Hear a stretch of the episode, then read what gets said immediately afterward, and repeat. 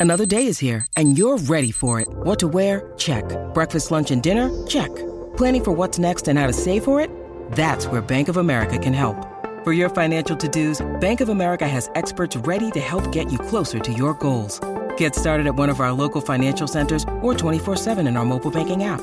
Find a location near you at bankofamerica.com slash talk to us. What would you like the power to do? Mobile banking requires downloading the app and is only available for select devices. Message and data rates may apply. Bank of America and a member FDIC. When you need mealtime inspiration, it's worth shopping Kroger, where you'll find over 30,000 mouthwatering choices that excite your inner foodie. And no matter what tasty choice you make, you'll enjoy our everyday low prices, plus extra ways to save, like digital coupons worth over $600 each week. You can also save up to $1 off per gallon at the pump with fuel points. More savings and more inspiring flavors make shopping Kroger worth it every time. Kroger, fresh for everyone. Fuel restrictions apply.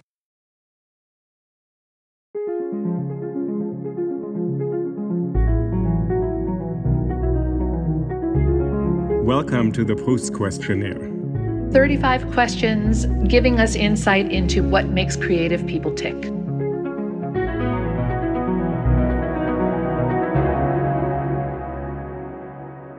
Hi, Uli. How are you?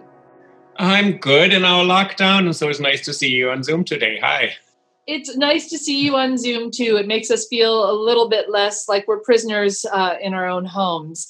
And I'm excited about our interview today with Dr. Samantha Boardman, a wonderful psychiatrist, a wonderful human being. And I think she'll give such an interesting perspective to a lot of these questions on our show today one of the things I really appreciate about Samantha, and one of the reasons I think she has such a valuable and unique voice in, in psychiatry and psychology today, is that as a psychiatrist, she places a real emphasis on positive thinking. So I remember her explaining to me the, the first day we met that uh, so much of the the common practice in psychiatry is a patient goes in and talks about all the things that are wrong with their lives.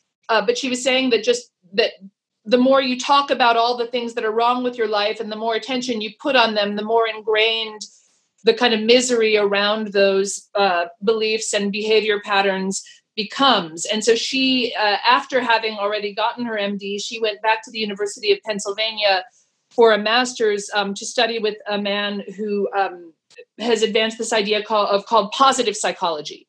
Yeah. And encouraging psychologists and, and therapists and psychiatrists to encourage their patients also to make time to attend to and to think about the good things in their lives. You can find out more about her work on her blog. She's got a wonderful blog that's always very um, witty and interesting, but really maintains this perspective of, of positive psychology called Positive Prescription.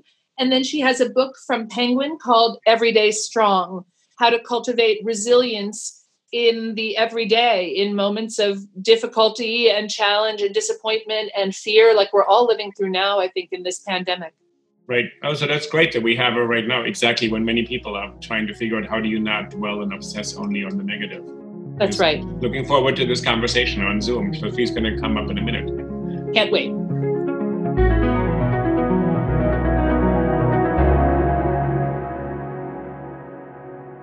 All right. Hi, Samantha Boardman. We're so happy to have you on the podcast today. Yes, good morning, Samantha. Thank you for being here. Thank you for inviting me. So uh, we'll start out with um, the top of the uh, list. The question is uh, on the Proust questionnaire. Samantha, what is your idea of perfect happiness? Perfect happiness is a as a psychiatrist, this is sort of a tough one to, to, tackle. Is the idea of we're trying to get away from perfection sometimes, and so I've been reading this book by Ross Gay about delight and the idea of how can you sort of look for delight even on sort of dark days. And it's sort of perfect. I started leafing through this before quarantine began, but how do you kind of how do you be deliberate about delight? How do you look for something good even on a bad day? If it's the bird chirping or hearing, you know, sort of smelling the grass or smelling the rain, just looking for these little moments of delight and clocking them and sharing them. And I find that to be this sort of way to find sort of joy and, and happiness, even on sort of in weird times. And we sometimes, I think we have this negativity bias always we're always looking for things that we're really good at seeing the stuff that makes us miserable and that sort of is what overshadows our experience so even if you can force yourself and be deliberate about delight and find that and i think even it, it might not be perfect happiness but you can find some imperfect happiness in that okay. yeah Thank you. I, I remember, uh, Samantha, one of the first times you and I met, you were talking to me about your your interest as a psychiatrist in kind of positive psychology. And this idea that often a, a, an encounter with a with a shrink can tend to be maybe stereotypically uh, a lot about what's wrong. And that you know every time i remember you saying to me that every time a patient comes in and just rehearses what's wrong it sort of deepens that belief and gives that belief more um, more purchase. And that part of your work is to also encourage your patients to look for the positive is that an accurate uh, portrayal of yeah absolutely. and kind of you know that's why after medical school and doing my psychiatry residency i went back to school to study sort of the science of health and wellness because i'd realized i'd gotten really good at misery. And i knew you know how to kind of you know kind of hone in on what the problems were and then kind of try to make them less bad. And you know there's so much more to health and mental health than, than doing that and positive psychology has a lot to say about that. And i just think you know for all of us in our everyday experience if we're sort of veering towards that direction of negativity and especially when we're sort of asking about that and you know I had a patient who who once fired me because she said all we ever do is come in here and you tell me like let me talk about everything that's going wrong and how mm. bad like I, I, have to think about before I walk in the door about all the things that you know made me unhappy this week and we don't really talk about anything else and that's actually what kind of you know woke me up to think like wow I'm the misery queen like maybe I need to sort of see the bigger picture here. Oh, that's so great. Um, with all due apologies, then for that very thoughtful response, we do go in order uh, in the for the of the questions that Proust answered in the 1890s. So I now have to ask you, what is your greatest fear? My greatest fear, I would say, is wasted time. Hmm. Just like doing stuff that doesn't matter and being good at things that don't really matter. Those sort of flashes in the pan of things that you know maybe is it that tweet that gets retweeted and thinking like oh gosh i'm like so you know good at this those sort of short-term gratifications that ultimately deplete you you know it doesn't really matter yes it feels good in the moment but sort of in the bigger context and wasted time is something i, I think a lot about mm-hmm. yeah that's a very Proustian answer too, I would say, given that, you know, in search of lost time also means in search of wasted time. And Proust realizes throughout the book that the things that he's doing don't really matter.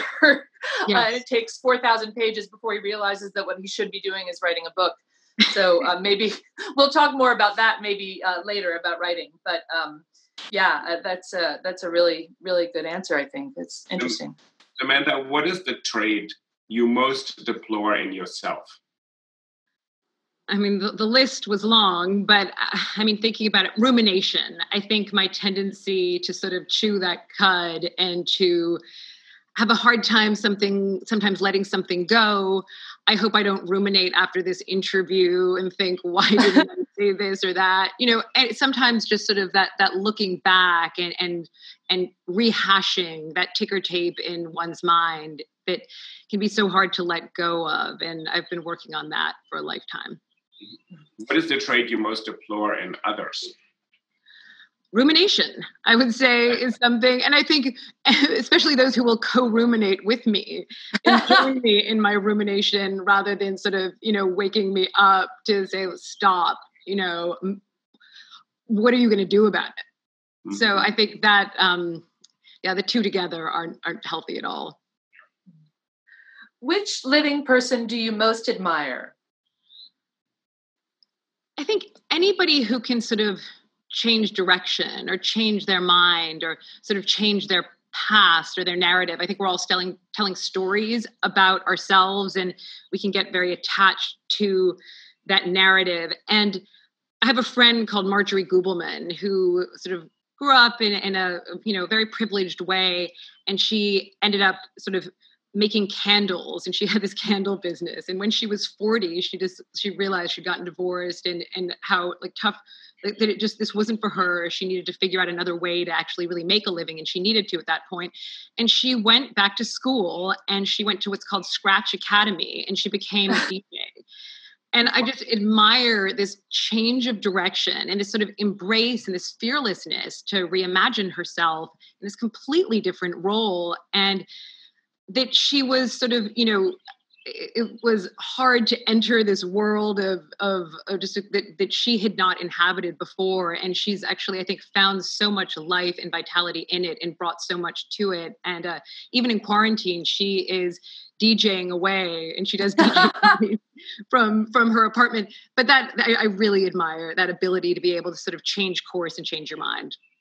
That's fantastic. And she's had a lot of success, right, as a DJ? Yes, yes. And who knew in Scratch Academy, she went back and she's got this whole like DJ turntable and she's, you know, a pro at it and she gets invited to, to DJ all these different events. And it's a, a, way for her to kind of, I think, really embody what she always loved. Apparently, she'd done this a little bit back in college. And uh, I think mm. we often forget that we can actually change course. And she really embodied that for me.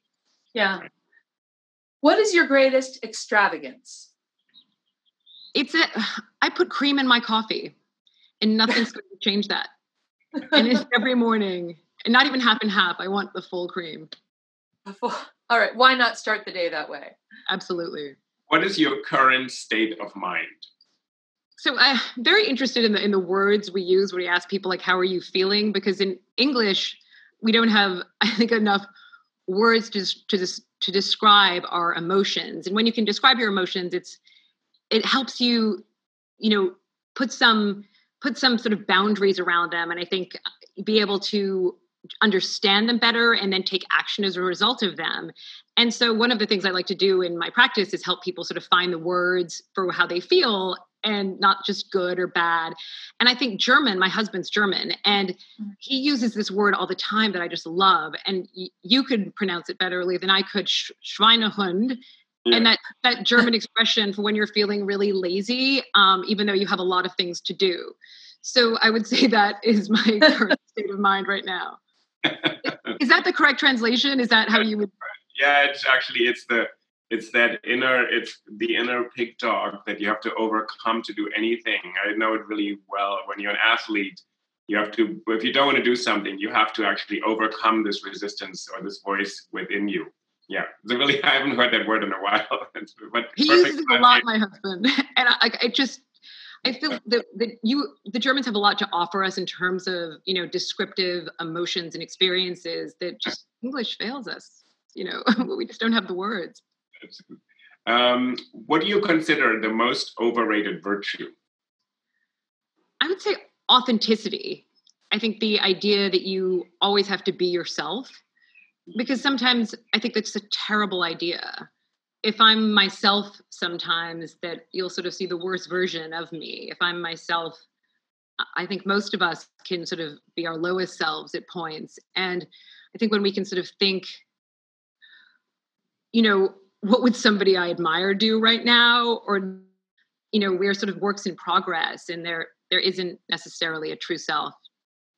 Mm or if, um, if you're going to the Socratic out of values, I'd say pride. But I think just in as a general, you know, sort of value the true, the, the um, idea of the true self. I, any idea? I'm sorry of what?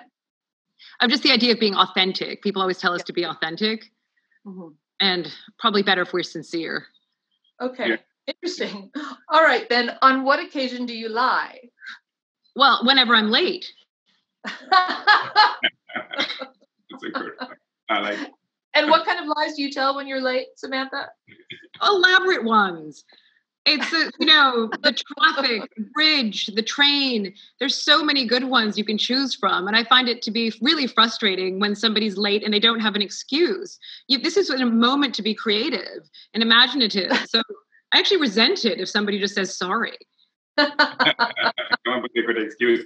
I'm. Uh, on the previous question on authenticity, I'll send you the link to a book by Lionel Trilling, who was a great literary critic in the 60s and 70s, and he has a book, Sincerity and Authenticity. And he explains how authenticity became a value in the modern age and why it's problematic. This idea that we're supposed to be actually true to ourselves, which means there's a kind of constancy that doesn't allow for change. But it's a really interesting reflection he offers in the early 70s. It comes out of this sort of literary criticism sort of coming into its own, I think, in America. It's a really beautiful book. I, you know, hmm. I, I, I read, I haven't read all of it, but I read, you know, the, the sort of first essay in there. And I yeah. do think, I think it was based on some lectures he had given at Harvard, though. Yes. And it's sort of that, the misreading of to thine own self be true. Yeah. That, you know, that it was really maybe more for the projected self, the, the, the person you want to be to your community and sort of to your audience more than maybe this idea, this fixed idea of the true self. And I, right. I that definitely resonates. Yeah, that's interesting, right? Yeah. What do you most dislike about your appearance? Where to begin? But I think my uncanny ability to resemble a gopher. we don't see it right now. We're on Zoom. We don't quite see it, but. no, I've when we meet in the flesh, it will come to you. I won't even need to remind you. and you said your sister is the one who came up with that when when when you were when you were small. Well, she called me both shrimp and that I was sort of I looked like a gopher. So, you know, and, and braces didn't help. Which living person, Samantha, do you most despise? Well, I was raised not to despise or, or you know hate, but I'd say anybody who cheats at golf. okay. okay. There's a few people probably alive right now. What is the quality you most like in a man? Probably I'd say good hair and open mindedness. In that order? Yes. what what is the quality you most like in a woman? I'd say good hair and open mindedness. so your equal opportunity and your uh, your preferences. Definitely. Does it have to be the good hair? Does the person think he has good hair, or do you have to assess that? Oh no, it's up to me. Okay. oh God. Then it's a miracle you and I are friends. Maybe because I'm more open-minded uh, to make up for the horribleness of my hair. Well, no, I have terrible hair. So I'm just, I really do admire it and all. Again, you don't see it, but fair enough. Which words or phrases do you most overuse? I say all the time, moving forward. You know, sort of moving forward you know, rather than maybe as a psychiatrist, I, I, you know, it seems like heresy, but I think sometimes dwelling too much on the past and sort of how things were or w- should have, could have, would have sort of type thinking mm-hmm. and sort of the moving forward, what are you going to do? What's mm-hmm. next? Mm-hmm. What or who is the greatest love of your life? Uh, definitely my husband, and then I'd say my my children and my fur children as well animals. and two of each, right? Two human children, two uh, canine, two two furs. Yeah, two furs. And you're all together in confinement right now. Yes. Yeah. Yeah. The best. If um oh sorry. When and where were you happiest?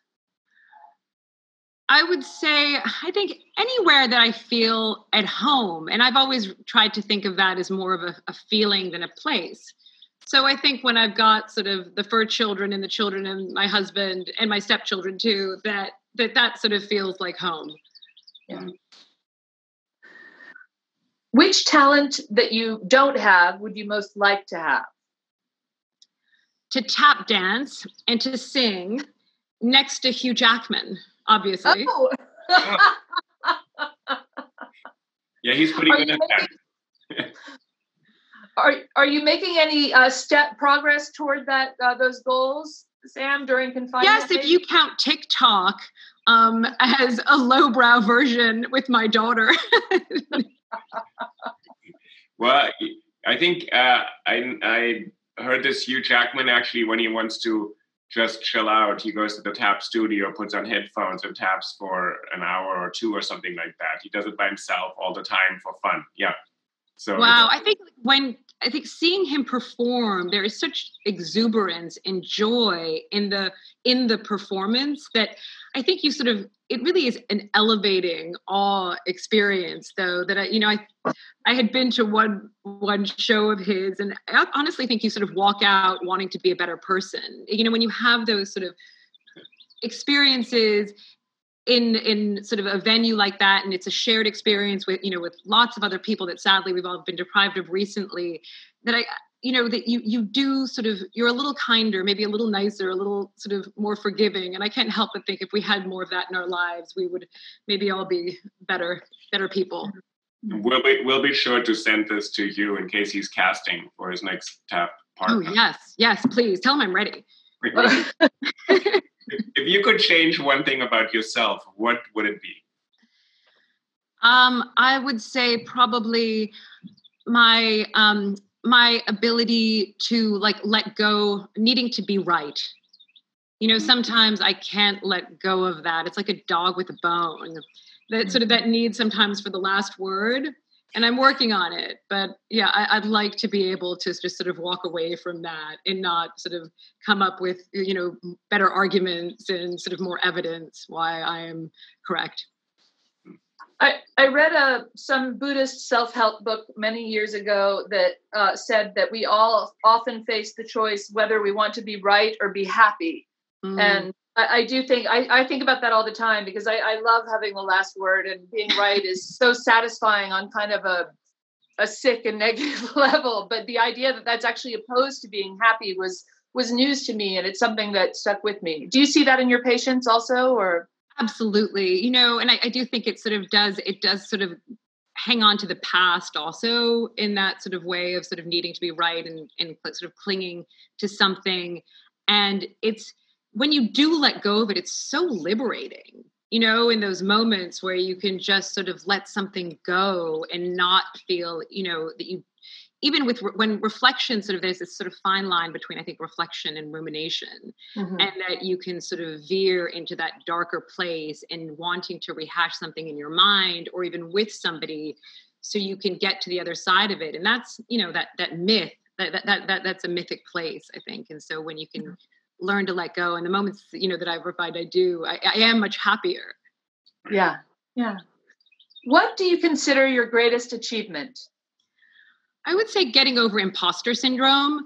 You know mm-hmm. that idea that um just sort of wait till they pull the curtain back and realize that you know it's all been a mistake and i don't belong here. And that's something that took a long time and, and still of course that sort of is there that idea of wait do i deserve this? Do they really realize? Um, but that that's sort of i think for a lot of young women too that's a big issue of just sort of feeling that you know maybe there was a mistake the reason that i'm here is somebody made an error somehow or that you know i don't belong.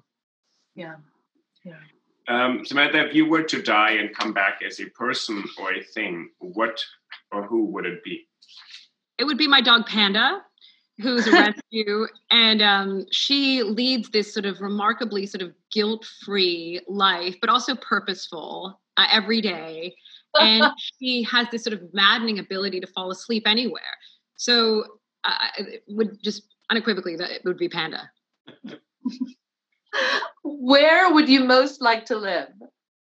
I think anywhere by the sea the yeah. ocean always sort of makes me happy and I just gosh it's such a privilege to be able to see an ocean or any body of water yeah what is your most treasured possession i'd say health and um mm. i'd say my physical and mental health would be mm. those those two yeah especially and probably especially right now during this pandemic when it's Absolutely. not to be taken for granted right well, no. Yeah. What do you regard as the lowest depth of misery? Sort of along those lines, probably, I'd say getting to the bottom of a tub of ice cream by myself.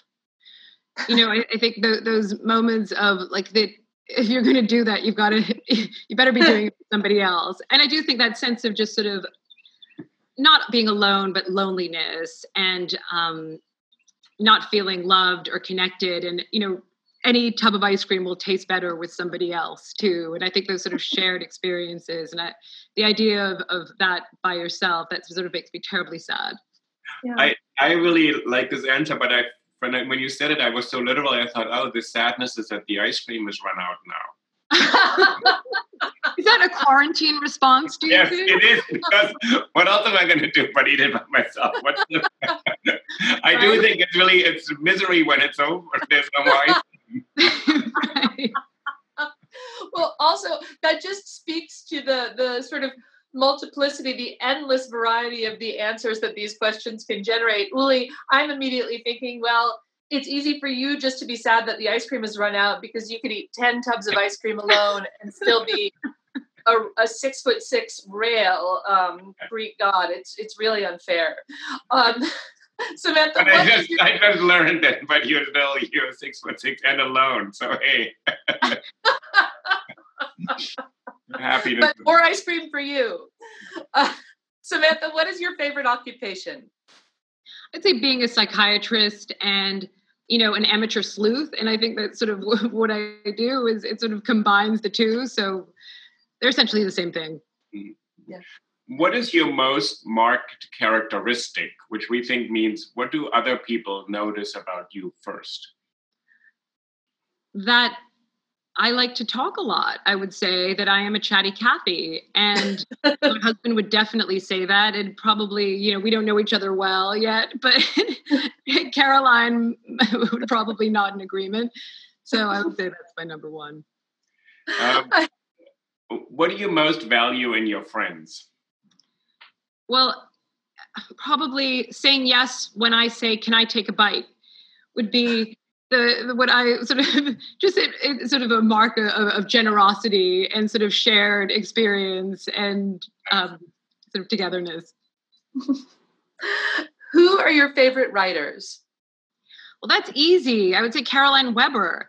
Ah! Caroline, I loved Caroline's book on Marie Antoinette so much so that I was furious with Caroline in the last chapter because I didn't want, I wanted sort of the ending to change. That I, I was sort of reimagining a chapter that Caroline could write that would sort of have her saved. It was just so beautifully written, and I go back to it. I just gave it to a friend while while um, you know in quarantine because I knew she would love it, and she's just emailed me back saying how much she she does. But oh, you, thanks really sort of capture um, also it was it's like the essence of a woman and also how she found sort of power in in through her dressing to assert herself and to reclaim what so and so much of that had been lost in her life. And i think fashion often gets dismissed as something that sort of is meaningless or sort of icing on the cake and and um, sort of putting it at the center of of marie antoinette's life and power made it it was just extraordinarily interesting and moving as well. And i wish caroline would write just sort of a, a different ending then I won't present as much. That would be a fun. That would be a fun thought exercise, actually. And yeah, you and I would both feel better about that. I think I've told you before that I actually cried while writing her execution scene. yeah. And my first husband, who uh, was not a particularly kind man, I remember popped his head in the door while I was weeping and writing her death scene, and kind of angrily said to me, "You've known this was going to happen all along. What's your problem now?" But it's still sad even when you know it's coming. Um, who is your hero or heroine of fiction or television or film? What what fictional uh, imaginary characters do you do you like the best? Well, I actually will go back to a children's book for this, and it's Charlotte's Web. Oh. That, you know, everybody talks about Wilbur and you know the sort of amazing pig you know when yes the book it's charlotte who sort of you know who's so extraordinary and filling her web with these words. And it's so moving and so beautifully written. In the end i was in floods of tears as well as i just had reread it to my children. And you know sort of charlotte explaining to wilbur when you know you, you can do something for others that you can sort of well that's can make you know just the mundane sort of trivial sort of you know life worthwhile and it's you know but she never gets any credit for it either she's sort of you know forgotten not not by wilbur but by others and i had recently seen that movie the wife about the uh, nobel prize winning author that it made me think again of, of, of Charlotte and Wilbur. I thought, well, maybe this was sort of the prequel to, to the wife. Oh my gosh, that's right. The um, my husband Paul, who um, whom you know, uh, uh, loves the quotation at the end of that book. And it's not it, it's not easy to find uh, someone who's a good friend and a good writer. Charlotte was both. Yes, yes. That is it's such a beautiful beautiful quotation. Oh, I love that that's your your hero of, of fiction. Do you have any others or really Charlotte takes the cake? You know, I also think Lily Bart was always sort of his oh, like that I, have you know the the tragedy and also like the sort of the heartbreak and somewhat you know misunderstood as well. And and just that sort of that opening scene when she's sort of in that tableau vivant and and it sort of it's sort of when she's really sort of dancing sort of on this precipice of, of, of this decline into what she becomes. And i've i've always sort of it, it actually admired and maybe she's a sort of complicated character to admire but there's a certain sort of emotional stamina that she brought to and and, and um i think her unwillingness to to sort of become what people wanted her to be even in that moment that um i, I was always moved by Oh yeah, oh yeah. No, House of Mirth, I, one of the one of the greatest and most devastating books too. I mean, you feel oh. for her so much at the end. Which historical figure do you most identify with?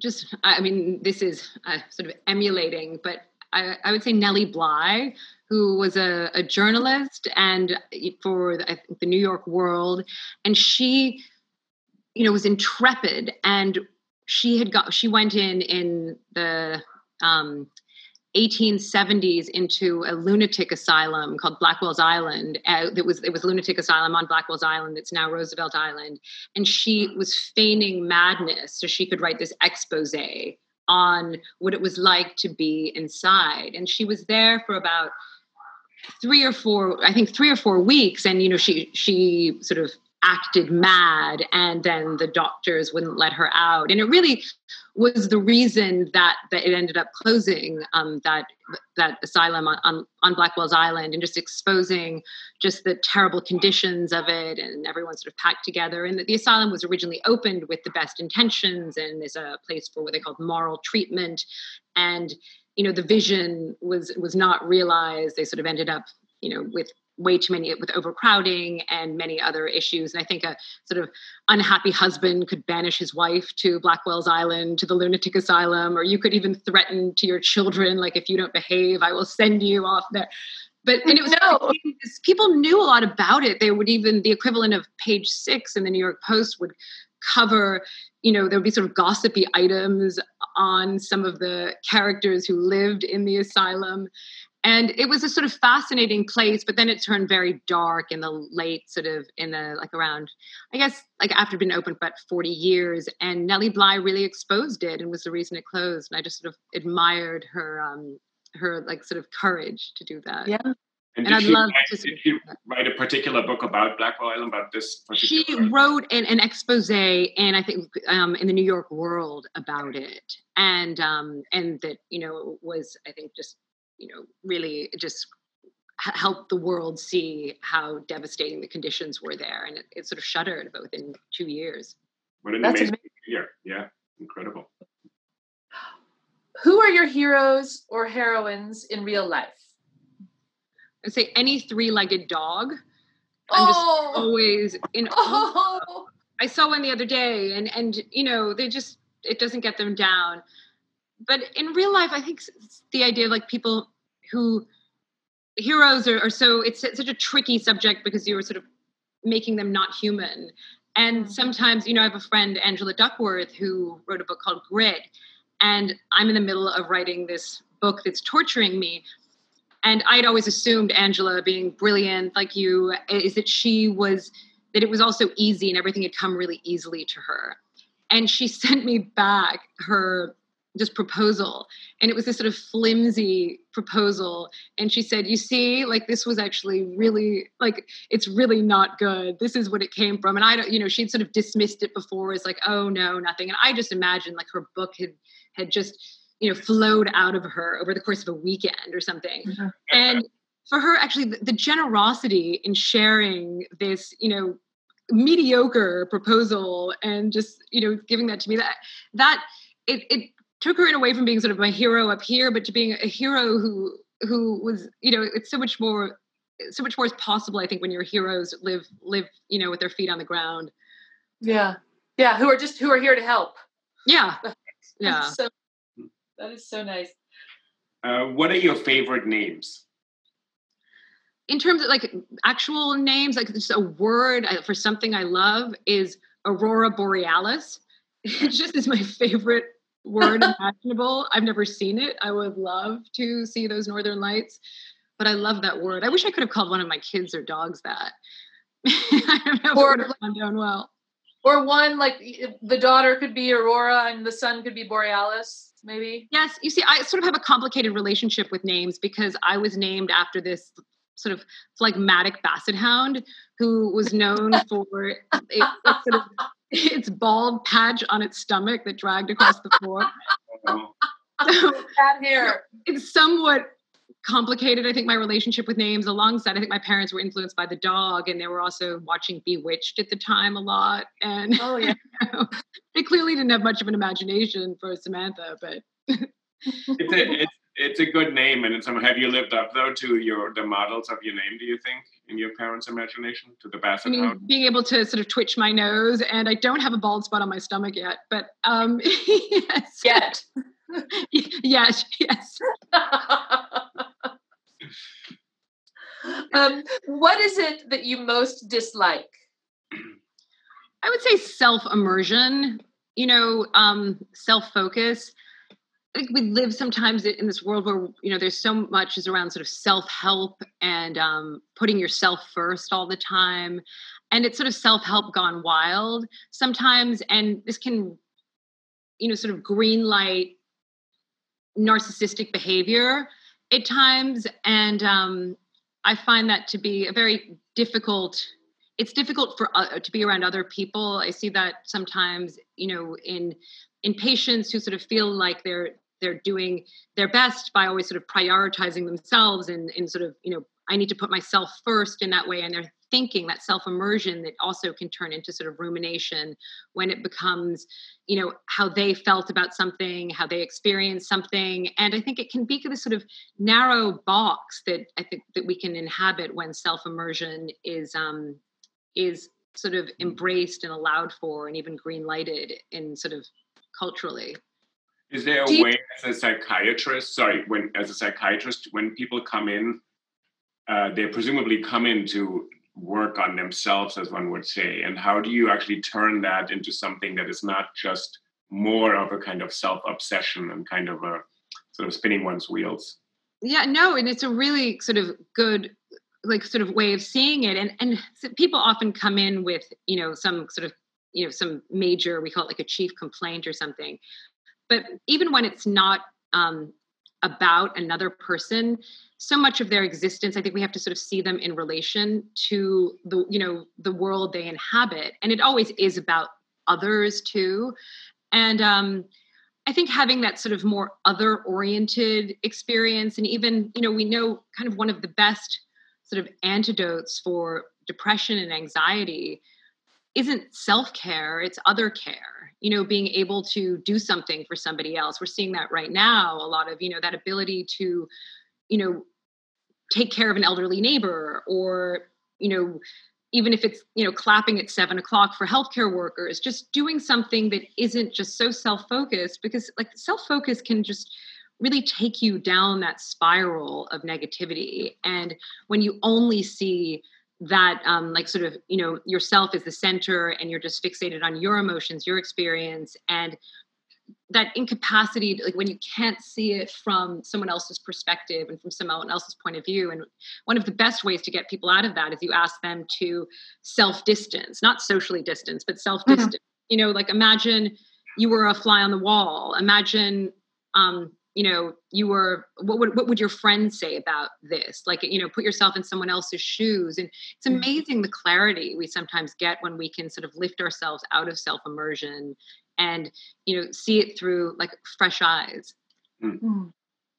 That's I like this a lot. It's really interesting to sort of say that there, even what you just said that we know, I guess, in psychiatry that you're being helped by helping others because that isn't quite how you think about it sort of this this self-help industry and sort of the new age industries to say oh you know this obsessive focus will make you better and you're saying no actually that's not what makes you necessarily better whatever better means mm. yeah yeah and i just think actually if you can sort of maybe make someone else a little better that yeah. that is it, it, it's much more meaningful and you know even there have been studies of asking people you know here's some you know five dollars ten dollars or twenty dollars spend it on yourself or spend it on someone else. And people actually assume that spending it on themselves will make them feel better when it really it's the opposite if they spend it on somebody else. Or just you know the idea again uh, we spoke about wasted time at the beginning. When we mm-hmm. lend somebody a hand we do something for somebody else you actually you know sort of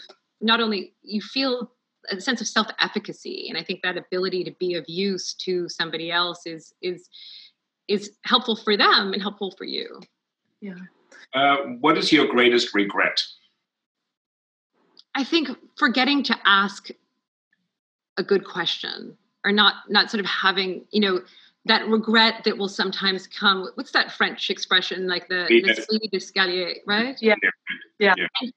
So, so the, the joke you remember on the way out on the stairs down and you think, oh, this is the comeback I could have had, but I didn't, I didn't use it. yeah. So is there like a way to say that with like sort of the question of l'escalier, like the, you know, yeah. it is the, this, you know, when you think, oh, I met this person, I wish I had asked them this, or and it's because it often, it's usually sort of, you know, tied to this idea of like I failed to connect with somebody. You know, the, everybody knows something that you know that's interesting and that we don't know and that idea that maybe i just failed to ask the right question in some way that will sort of you know stick with me and and quite quite a lot actually. Really? And is it would you say that kind of across the board is it more in your practice that this regret comes up or just in your daily life your social life? I'm just like interested in questions you know that, that like how can we what are the the right questions? I mean, I think Rilke, you you speak of um, you, study Rilke. They, like, how do you love the questions? And we shut down so much to questions and questioning, and you know, even not just questioning others, but questioning ourselves and our behavior and our sort of automatic responses to things or to a person. You know, that how many times have I maybe jumped to a conclusion about saying I've been seated next to somebody and sort of thinking, oh, I know everything there is to know about this person probably and they've hardly opened their mouth and sort of thinking assuming i know the end of the movie what they might tell me and and that failure of imagination on my part to ask the right questions to have a different experience and and to to sort of connect with somebody in an interesting new way and you know i think even with familiar relationships with people we don't know with with patients there's often i think questions that can help us frame you know frame an issue and see it differently. Mm-hmm. and that it's very you know we sort of habituate and we get sort of stuck in you know ways we do things and there's there's good reason for that. And we are sort of cognitive misers. Like we are not always sort of generous with the way we approach others and ourselves. And i guess how to i think questions help us tap into that more that cognitive generosity. Yeah, yeah.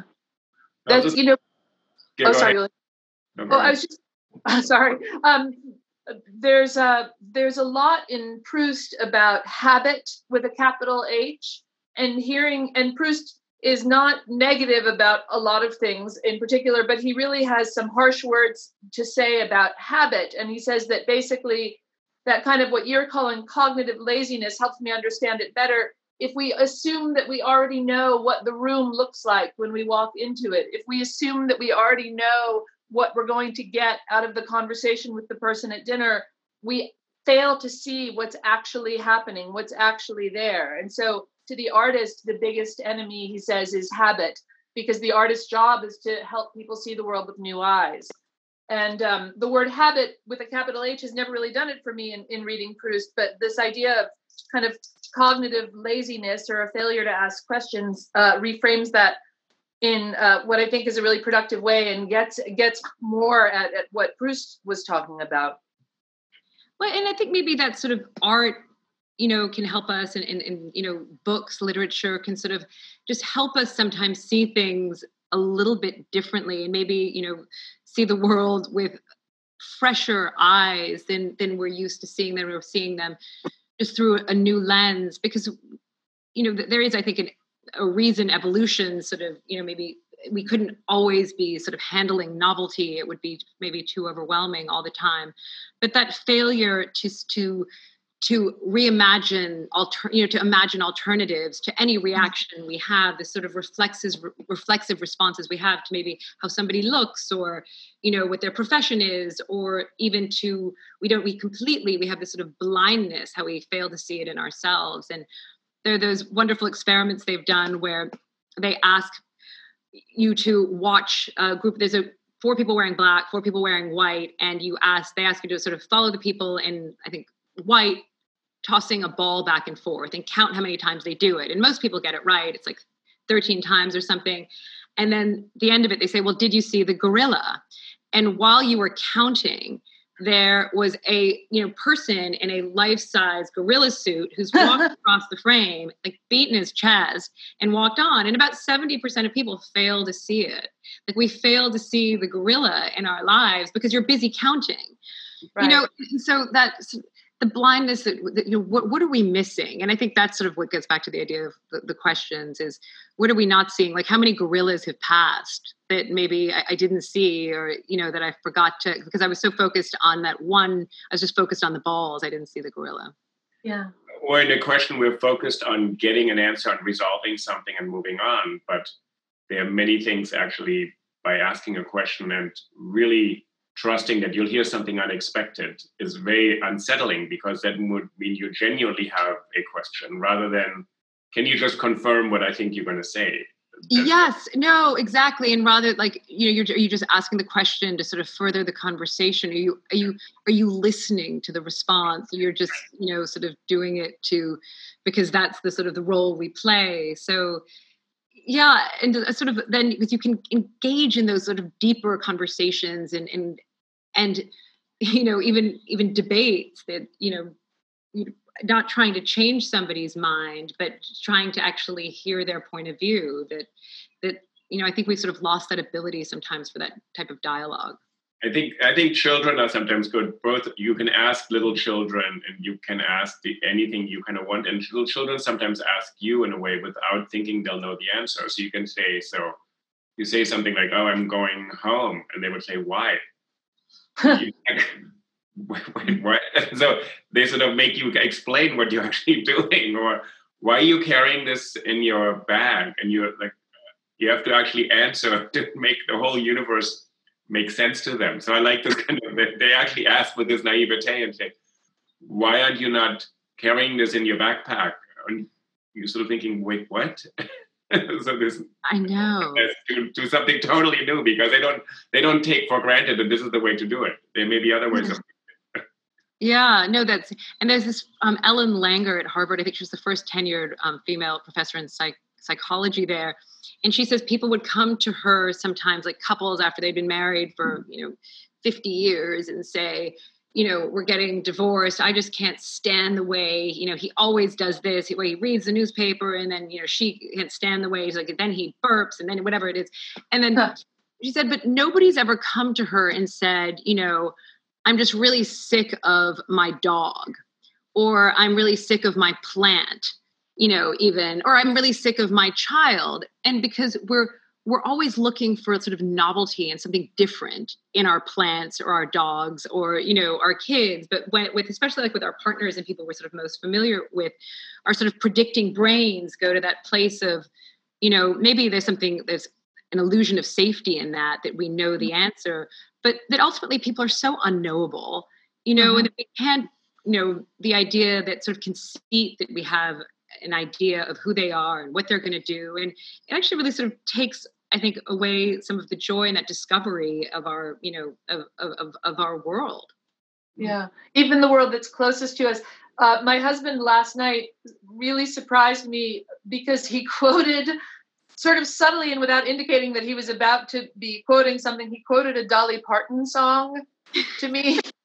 And my husband, who's an economist and kind of, as he would put it, you know, an old white guy, I had no idea. I know he loves music, but I had no idea that he was familiar with Dolly Parton's back catalog. And we both just roared. And this was kind of, you know, a meal where we both knew we were going to go back to work and we both had sort of a long day and we're tired. And and when he did this, it was such a burst of newness. Like, are are you the man I married? That you're quoting an obscure Dolly Parton song. It, it was really a good instance of that. That you know, we've been together not 50 years, seven years, but I thought I knew him well enough to know that I couldn't expect that of him, and I was wrong. That's amazing. Do you remember what it was? What line it was from? Yeah, it was the it was that um, the Dolly Parton song "Coat of Many Colors," and where she talks about growing up in Appalachia and they don't have much money, and so her mom makes her this coat of many colors that she thinks is so beautiful, and she wears it to school, and the kids all make fun of her and Paul quoted it in the context of calling me farm girl because I've been doing nothing but gardening since we've been up here. And I was saying something about the garden, and he said, Well, yeah, you know, and then your mama made you that coat, and the kids didn't like it. And it was oh. just so oh. unexpected and hysterical. Yeah. Yeah. That's amazing. Oh, I'm sorry. Paul, it's mine, Lily. I apologize. I let my um all right. Uh, Samantha, how would you like to die? Very old. And um, I think with a good book in my hand and a heartbeat at my feet, which oh. would be. I think, how Edith Wharton described her dogs. But I, I, I, that that always sort of warms my heart. Lovely. That's the expression, a heartbeat at my feet. Yes. Oh, that is so nice. I love that. um, Samantha, what is your motto? I'd say it probably comes from my mother, and it's make yourself useful. Hmm. Yeah. That I, whenever I, you know, I was never allowed to say that I was bored as a child. It was sort of like a four-letter word, and her answer was always, "Go and make yourself useful."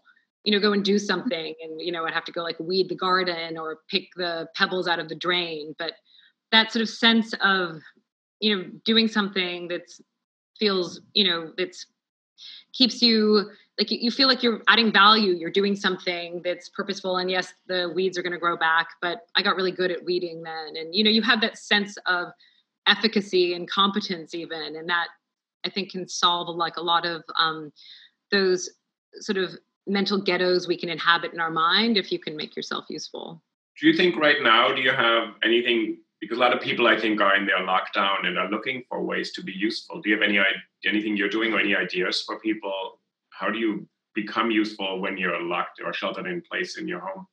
You know, I think there's there's so many like you know within you know your the way you're confined. If it is just like little things for the people you're with, what can you do that might be useful to them? But I think people are getting so creative right now and making themselves useful. If it's like slipping the note under a door of a neighbor saying, "Hey, I'm going to CVS. Can I pick something up for you?"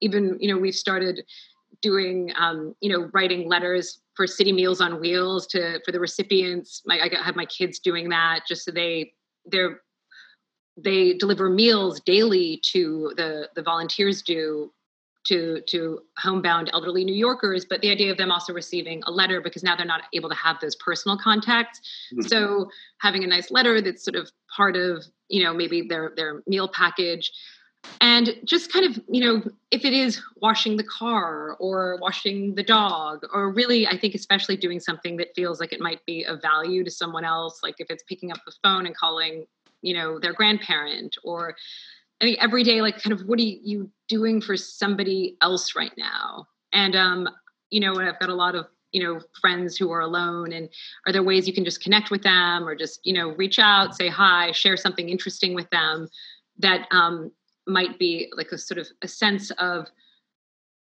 time well spent and connected to sort of to other to others. And, and not to go back to emily dickinson but i guess that sense of like maybe people are feeling like they are in the attic but you know i think there are ways and, and she was I, I, guess i gather more of a woman of the world than than i thought of her. Um, but how can you sort of be more deliberate about connecting? Because we i think feel like tumbleweeds so often in our lives. Like i always it the tumbleweed effect. Like there's so much that's happening that we've like lost control over it. And i think when we're deliberate about how we spend our time and we're deliberate about our relationships and deliberate about how we're adding value or and deliberate about how we're learning and deliberate about being open-minded just because you might not naturally be that way or you're not in the mood to be that way doesn't mean that um, that you can't be that way. And people often say like be yourself or you know but i think it's when you can sort of you know override yourself and not in like suppressing your emotions way but you actually feel much better as a result of it. And i think that's that sense of being deliberate about your vitality is really important. Mm-hmm. well that's that's such a helpful thing for for us to keep in mind, I think, during this time when there is so much hand wringing and oh, Tara, the, the world is in a terrible place and we can't do anything about it. It's it's nice to have you uh, reorient our thinking towards the things that we can do, however small may be. Um, Samantha, we've added one question and one question only to the original Proust questionnaire from the 1890s, which is who would you most like to hear answer the questions on this podcast. It could be somebody you know, somebody you don't know. Ideally, it's somebody alive because Uli and I are always looking for uh, uh, new ideas for whom to invite on our show. How about Nicholas Christakis, who is the author of Blueprint, and he's at Yale, and he runs a mm-hmm. lab on actually sort of you know on, on social behavior and contagion of behaviors. He wrote a wonderful book, book called Contagion, I think around 2011 or 12 and he's so thoughtful i think around so many sort of issues and so many sort of ways we can think about quarantine but also blueprint is sort of highlights how humans are wired we have this extraordinary capacity yes for sort of violence and ugliness but also are we're sort of wired for goodness and connection and sort of generosity and sharing. And he goes through all these sort of fascinating examples of it throughout history. And uh, I think that that would be sort of he'd, he'd, be fascinating to hear from. Not to mention his expertise on contagion and human behavior and how it sort of spreads through social networks and how you can use AI to influence sort of social networks. So I just think he he would sort of be fascinating on many levels. That is a great suggestion. Thank you. That's a great idea. Yeah. yeah. No. Thank you so much um, for um, answering these questions, I'm really kind of inspired actually to think that there's ways to turn one's self-absorption into some to redirect it in a different way and to redefine this. It's really been great to listen to you and have these answers. Thank you. Thank you for inviting me on. Thank you for sort of making me making me think. And I think actually these questions sort of do lift one out of self-immersion. I, I wonder what it could be like actually it's like to sort of prescribe these questions to some patients and just have them you know just sort of think about what matters you know and, and how a lot of these really do sort of cut to the core of what matters to you or how you want to be living your life. Um, and it's in, in the living you know of it not like sort of in the, the daily way you live your life.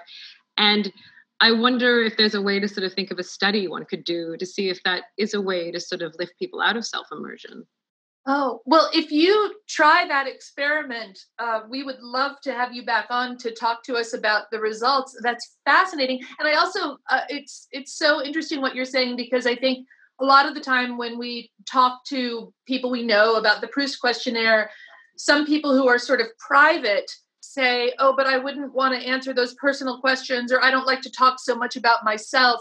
And yet, as you say, paradoxically, the effect of these questions seems to be taking one out of self immersion and not reinforcing it. Um, and I don't know why that is. Is it just because the questions are are are deep or are probing or not the ones we're usually asking during our daily life? Why do you think that is?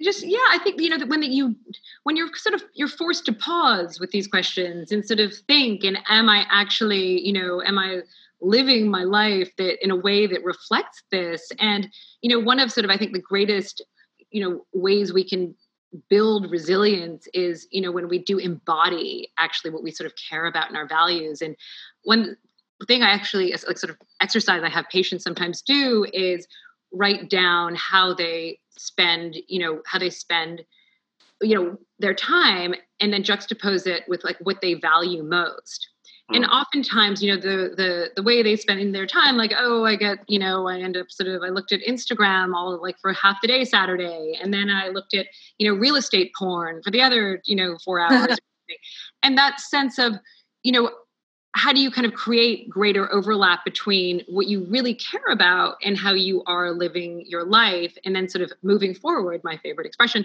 But you know okay so what are you going to do this week? Like what are you going to do tomorrow that you know that will sort of help you do that? And i think having when we can close that gap between our intentions and our actions you know by you know, by actually like setting a time or a place or, you know, when am I going to do that? And I think this questionnaire sort of makes you think that way. Like you're sort of closing that intention action gap. It's an I hope. Yeah, it's an interesting way of looking at it. I haven't thought about it this way, but I think that's right. It sort of makes people think. Every question makes you think, what am I actually doing all day? Does it correspond yeah. to this answer in any way? yeah.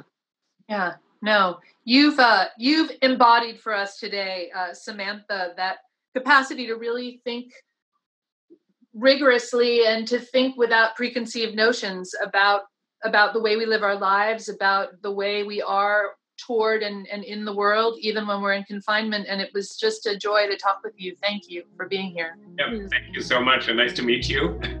Thank you. I hope to meet you in, in person. Exactly. Thank you so much. Bye. Bye, bye. take care